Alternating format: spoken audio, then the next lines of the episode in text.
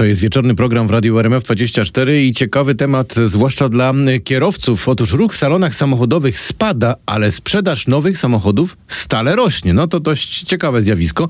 O tej niezwykłej sytuacji na rynku donosi Związek Dealerów Samochodów i Proxy.cloud, publikując raport Ruch w salonach podsumowujący cały ubiegły rok. No i z nami właśnie pan Paweł Tuzinek, prezes Związku Dealerów Samochodów. Kłaniam się panu, dobry wieczór. Witam serdecznie. To jest zaskakująca informacja, że auta się sprzedają, mimo że, no, tak mówiąc obrazowo, nikt ich nie ogląda. Po prostu ludzie wiedzą, co kupują?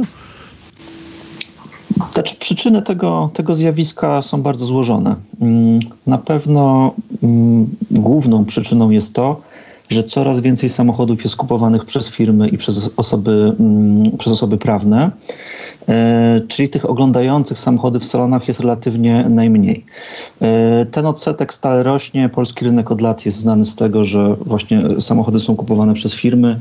Szacujemy, że zakupy firmowe to jest około 85% e, wszystkich nowych samochodów. To właśnie kupują firmy. No i ta sprzedaż ma to do siebie, że, że właśnie firmy, floty nie muszą odwiedzać fizycznie salonów samochodowych tylko po prostu mogą to zrobić w jakiś tam inny sposób. Bo dilerzy do nich przyjeżdżają, prawda? Jak się kupuje dużo aut, to pewnie dilera raczej zależy mu na tym, żeby ktoś od niego kupił, nie odwrotnie. Dokładnie, zresztą flotowcy mają przed swoje spotkania i tam dilerzy też na nie przychodzą, prezentują samochody i tak dalej, więc tak, tak to właśnie działa, jak pan powiedział. E, I ten odsetek e, tych, tych zakupów firmowych w zeszłym roku był jeszcze wyższy niż, e, jeszcze bardziej rósł, w związku z czym to jest na pewno pierwsza i podstawowa przyczyna tego, że ten ruch fizyczny w salonach malał w zeszłym roku. Czyli jakby to, biorąc pod uwagę, że 85% aut kupowanych jest przed firmy, przez firmy na potrzeby, no, nazwijmy to, prowadzenia działalności gospodarczej, to to też oznacza, że ta y, obraz naszego rynku samochodowego, które auta się najczęściej sprzedają, są najpopularniejsze, też w pewnym sensie jest troszkę, no powiedziałbym, skrzywiony, chociaż może to nie jest za odpowiednie słowo, za mocne, ponieważ no, nie mamy y, wiedzy na temat tego, co polscy kierowcy, tacy zwykli kupujący samochody, y, lubią najbardziej, bo to tylko 15%. Znaczy, oczywiście mamy, nie wiem, czy możemy tutaj markami operować. Oczywiście, że możemy, jak najbardziej. To, no to też ciekawe jeżeli... będzie właśnie w porównaniu do tej głównej, głównej tabeli, która pokazuje, które auta są najpopularniejsze w Polsce, ale wiemy, że to jest łączony wynik, a teraz rozdzielmy to na te grupy. Zostawmy floty, a zobaczmy zwykłych ludzi, którzy kupują auta. Tak, to są najnowsze dane z roku 2023 i wśród osób fizycznych, tych bez działalności gospodarczej, najpopularniejsze są marki dosyć niszowe, czyli, czyli Honda, czyli Sangyong i, i marka Suzuki. To są trzy jakby pierwsze marki, które... No tak, tak, tak właśnie wyszło. Przypuszczalnie są to przyzwyczajenia konsumentów. No i też można powiedzieć, że właśnie te marki jakby nie celują w te zakupy flotowe, tylko właśnie celują w takich klientów, którzy są osobami fizycznymi y, bez działalności gospodarczej i one tutaj są na, mm, właśnie na czele.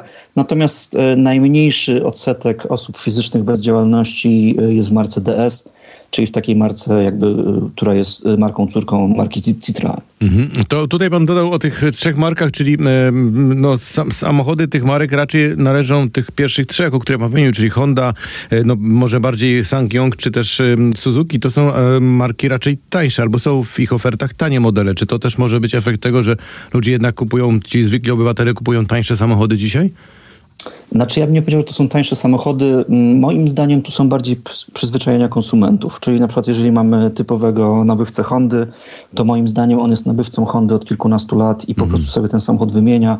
E, tak to działa. Po prostu to są, to są takie marki, które mają dosyć specyficzne, ciekawe samochody e, i klienci są do nich przyzwyczajeni i w tych markach już siedzą od kilkunastu lat. To bym powiedział, że to raczej jest, tak, tak, to, tak to wygląda. Przyzwyczajenie bardziej niż e, wybór związany z ceną. Chociaż ja ostatnio czytałem dziś, że właśnie Suzuki się reklamuje, że mają najtańszy samochód na rynku poniżej chyba 60 tysięcy. Ale to też pewnie nie, niekoniecznie on musi brać udział w, i robić ten wynik. Proszę no, pan... też zresztą, jeżeli on przed ostatnio, to, to może jeszcze tak, te wyniki przyjdą tak. dopiero w tym roku. Proszę pana, tu się zastanawiam nad jeszcze jedną kwestią, czy pewien wpływ na to, że e, pomijając oczywiście ten udział flotowych samochodów w tej sprzedaży ogólnej aut, mają też bardzo popularni blogerzy, ludzie publikujący różnego rodzaju testy w internecie, często bardzo wiarygodne, bardzo rozbudowane. To oznacza, że pewnie nikt tak świetnie nie wytłumaczy, na czym e, polegają wszystkie funkcje w samochodzie, jak właśnie ktoś w internecie e, na filmie na YouTubie. Czy to też może mieć wpływ na to, że ludziom się już nie chce iść do salonu, żeby sobie wymarzone auto pooglądać? Wie pan, ja słyszę od lat, że mm, sprzedaż samochodów już wkrótce przejdzie do internetu, że salony nie będą potrzebne. Natomiast wydaje się, że ciągle jednak y, to nie ma miejsca i nie będzie miało miejsca. Samochód jest na tyle skomplikowanym urządzeniem, przecież tam jest kilkanaście tysięcy różnych podzespołów, części, y, różne rodzaje materiałów. Każdy samochód jest inaczej skonstruowany, nie wiem, inaczej pachnie, inaczej się w nim siedzi. Y, tego wszystkiego trzeba spróbować na żywo. Niestety nie da się kupić samochodu, moim zdaniem, w 100% w internecie, chociaż oczywiście są marki, które sprzedają tylko w internecie, na przykład słynna amerykańska marka samochodów elektrycznych, która się szczyci tym, że nie ma dealerów, tylko samochody się odbiera jakoś tam bezpośrednio z magazynu. Natomiast no, w innych markach raczej, raczej to, to, to, to nie ma miejsca i wydaje się, że przyzwyczajenia konsumentów są takie, że jednak te salony będą chcieli, chcieli odwiedzać. Chociaż no, ta, ta nasza rozmowa wzięła się od tego, że ten ruch w salonach spada.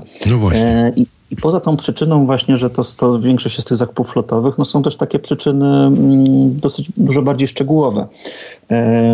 Proszę pamiętać chociażby o tym, że nasz raport y, mówi też o odwiedzinach w serwisach. I na przykład, y, to pewnie też część z Państwa słuchaczy ma świadomość, że w ostatnich dwóch latach bardzo, ale to bardzo zmalała ilość wypadków na drogach z uwagi na zaostrzenie przepisów, na, na coraz ostrzejsze tutaj kary za wykroczenia drogowe i ten spadek jest lawinowy, co jest oczywiście świetną wiadomością z punktu widzenia takiego społecznego. Natomiast powoduje to, że chociażby jest właśnie mniej wypadków, mniej napraw samochodów i też mniej klientów odwiedza po prostu serwisy. Więc to są takie procesy, które, no, tak jak mówię, mają y, pewne złożone przyczyny, na które się składa, składa kilka elementów. To jeszcze jeden e, temat, bo zwykle wiosną e, użytkownicy myślą albo o wymianie auta, albo o zakupie w ogóle nowego samochodu. Czy ten e, trend nadal pozostał? Czy on dotyczy tylko, tylko indywidualnych kupujących, czy też no, te zakupy flotowe? To zwykle się mówi raczej pod koniec roku, żeby jeszcze złapać jakieś ciekawsze ceny. Tak, dokładnie, tak jak pan powiedział, y, zakupy flotowe są najczęściej pod koniec roku.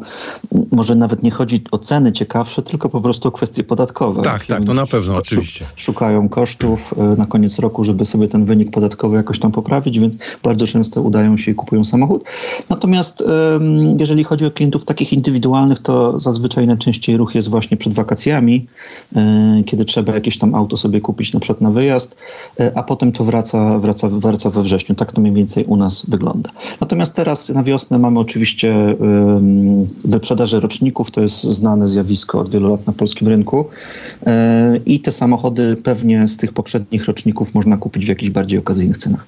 To jeszcze jedna kwestia, którą myślę, że trzeba tutaj poruszyć, to jest kwestia ceny samochodów, bo y, też pamiętam, y, rozmawialiśmy kilka miesięcy temu na temat tych średnich cen samochodów w Polsce i właśnie przez to, że no 85% zakupów to są ceny, to są samochody flotowe, to jednak ta średnia cena pewnie też jest dużo wyższa niż dla tego zwykłego obywatela, który kupuje swój wymarzony samochód.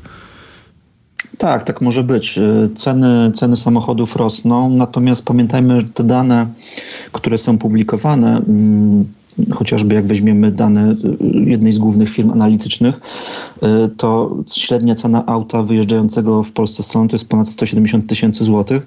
Natomiast to jakby nie jest, y, to, to, nie świadczy o tym, że ceny samochodów jako takie rosną aż tak szybko, tylko że Polaków stać na coraz droższe samochody. Bo to jest jakby średnia cena transakcyjna samochodu, więc no, po prostu społeczeństwo się bogaci, jakby nie patrzeć od wielu lat, PKB rośnie, w związku z czym jesteśmy w stanie kupować sobie coraz droższe samochody. Natomiast jakby to przełożenie na to, y, na samochody flotowe i samochody dla osób fizycznych, no to zasada też jest taka tutaj, że te samochody flotowe bardzo często mają dużo, dużo niższą marżę niż samochody właśnie dla klientów indywidualnych. Dealerzy zarabiają przede wszystkim bardziej na samochodach właśnie dla klientów indywidualnych, bo tam są po prostu wyższe, wyższe marże i wyższe narzuty. W zakupach flotowych bardzo często ta marża jest dużo, dużo niższa a czasami nawet potrafi być marżą na minusie mm, z jakichś tam powodów, żeby sobie wygenerować po prostu sprzedaż liczbową. To jeszcze jedna sprawa na koniec. Proszę pana, czy w tej najbliższej perspektywie, powiedzmy 2024 roku, tutaj no, znów odnoszę się do tych zwykłych obywateli, mogą liczyć na to, że te ceny samochodów e, będą przynajmniej na tym samym poziomie, co w ciągu ostatnich e, kilku miesięcy, czy też znów należy spodziewać się podwyżek, e, może niekoniecznie związanych z inflacją, bo przecież ona jest już dużo niższa niż była nawet rok temu, ale tak po prostu podwyżek, no bo dlaczego miałyby samochody tanieć? Wie pan co, to jest bardzo trudne pytanie, bo tutaj się ścierają jakby dwa czynniki. Mm, z jednej strony rynek się nasyca, czyli tych samochodów u dealerów jest coraz więcej, bo, no bo wcześniej, poprzednie dwa lata to były problemy z dostawami. I, tak, no, i pandemia zatrzymała wiele rzeczy przecież. Dokładnie, natomiast no, były problemy, nie było tych samochodów, teraz one są, rynek się nasyca, place dealerskie, jak to się mówi, są pełne samochodów, więc teoretycznie powinny te samochody tanieć. Natomiast no, z drugiej strony mamy pewne, mm, pewne kwestie takie ogólne. Pierwsza z nich to są wchodzące od lipca tego roku obowiązkowe systemy bezpieczeństwa, Mówię o tak zwanych czarnych skrzynkach, które będą w samochodach musiały być obowiązkowo montowane. Mówimy o samochodach to... nowych, prawda? Tych, które wchodzą jakby na rynek jako nowe auto, prawda? Te czarne które skrzynki. Będą, to jest dokładnie data 6 lipca. Y, po prostu po 6 lipca nie zarejestrujemy auta, które tych systemów nie ma, które jest nowe y, po raz pierwszy. Y, I na pewno te systemy będą powodowały to, że te auta będą, będą ich ceny rosły, szczególnie tych aut małych, tanich, no bo tam relatywnie koszt montażu tego systemu jest relatywnie, relatywnie dużo wyższy. Drugi czynnik jest taki, że pamiętajmy, że mm, wydaje się, że ten rok będzie bardzo, bardzo zasobny, nazwijmy to w popyt ogólnie, no bo mhm. pamiętajmy, że flagowe świadczenie socjalne e, poprzedniego rządu, które jest zostało zaadaptowane przez obecny rząd, jest zwiększone do 800 zł. Mm, więc te pieniądze to jest kilkadziesiąt miliardów złotych, jak, jak się to policzy rocznie. E, więc te pieniądze wejdą na rynek, będą rynek penetrowały i częściowo pewnie też trafią do, do salonów samochodowych i do komisów i będą generowały popyt.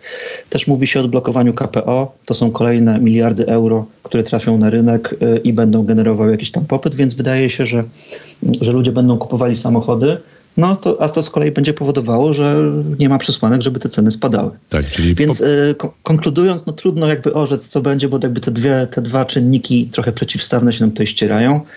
No czas pokaże niestety. Nie, nie jestem w stanie na dzień dzisiejszy powiedzieć, czy one stanieją, czy, czy, czy, czy te ceny się utrzymają. Ale liczyć na to, że samochody bardzo podanieją, to trzeba by być naprawdę, jak to się mówi, niepoprawnym optymistą, więc na razie zostawmy to. Niech chociaż nie drożeją tak e, intensywnie, jak to było w ostatnich latach i to może już będzie jakiś dobry sygnał dla tych, którzy marzą o nowym aucie. Może życzmy sobie tego, że ceny zostaną takie same, a nam zarobki wzrosną, więc e, relatywnie te samochody dla nas stanieją po prostu. Tak, to też bardzo ważne życzenie. Bardzo dziękuję za rozmowę. Naszym gościem dziś był pan Paweł Tuzinek, prezes Związku Dealerów Samochodów. Dobrego wieczoru panu życzę i do następnego spotkania. Do usłyszenia. Dziękuję bardzo, kłaniam się.